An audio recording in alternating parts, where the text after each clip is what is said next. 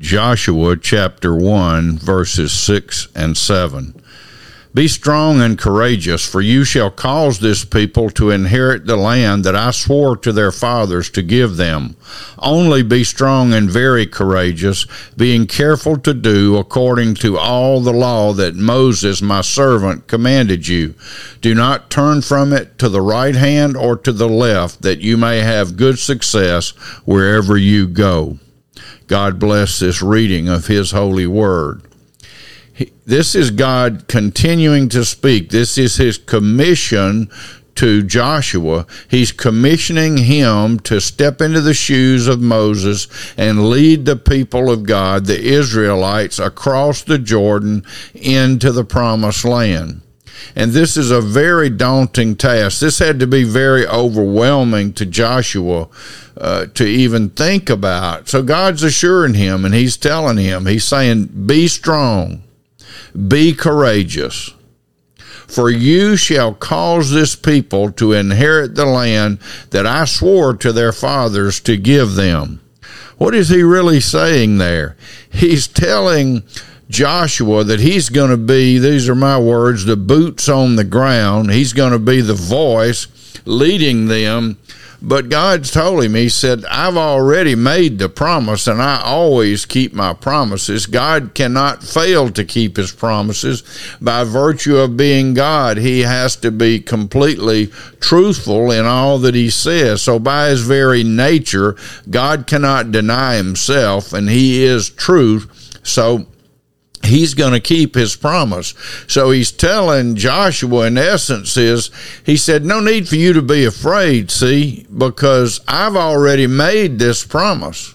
I promised to their fathers, those who, who he led out of Egypt, he said, I swore to them to give them this land, and even Abraham and Isaac uh, and Jacob before. But he says, only, he said, you need to do this, though. You need to keep this in mind. Be strong and very courageous. He started off saying, be strong and courageous, but he's saying now, be strong and very courageous. He's, he's talking to Joshua. He's letting him know, you're going to have difficulties. This is not going to be easy. But uh, like I just told you, he said, I've already accomplished this. I've already given you this land but you've got to walk out what I have given you. It, this is similar to where in the New Testament, I don't have the reference in front of me, where it says that we should work out our salvation with fear and trembling. That's not telling us to save ourselves. It's telling us to live out what God has already done for us and in us. So he's saying here, be strong and very courageous. You're going to face some challenges, but be careful to do according to all the law that my servant Moses commanded you don't turn from it to the right or the left. In other words, stay right down the middle. Do what I'm telling you to do.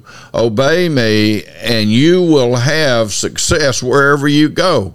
He said, I'm promising you the success. I'm promising you the outcome. I'm guaranteeing you how this is going to come out. You just got to mind me. You just got to trust me. You just got to put your faith in me and know that I am God and that no man can stand before me me. No nation can stand before me. He is the God who created all things. Before there was anything, there was God, Father, Son, and Holy Spirit. And he's telling Joshua and he's telling you and I to trust him, to trust the Lord. Don't look at what's in front of us or around us. Look up to the one true God and know that He's going to do what He said He would do, like He always does. He said, Be strong and very courageous. Amen. Lord, help me, help each of us to know that you are God, to not turn to the right or the left, but to keep our eyes on you, to be strong and very courageous in all that we do. We pray through Christ our Lord. Amen.